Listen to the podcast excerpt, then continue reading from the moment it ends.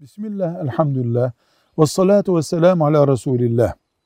Kardeşimiz diyor ki, bir gün evimizde gerginlik oldu, eşimle oturduk.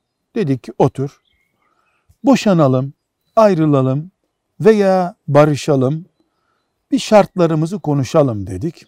Bu konuşmamız epey sürdü.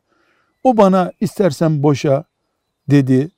Ben cevaplarımı söyledim. Ben de ona istersen boşanalım, bu sıkıntıyı devam ettirmeyelim dedim. Sonunda baktık ki bizim yaptığımız yanlış. Oturduk, ıslah ettik, düzelttik. O bana hakkını helal etti, ben ona hakkımı helal ettim ama sık sık istersen boşanalım. Boşarsan ne olur, boşansam ne olur, çocuklar kime kalır gibi boşanma gündemli başlıklar açtık. Şimdi biz barıştık. Nikahımız devam ediyor mu veya sorunlu bir nikah mı?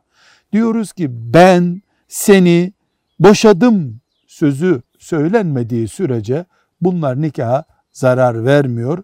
Bunu kendinize ibret edin, derse dönüştürün. Bir daha bu noktaya gelmeyin. Allah yardımcınız olsun. Velhamdülillahi Rabbil Alemin.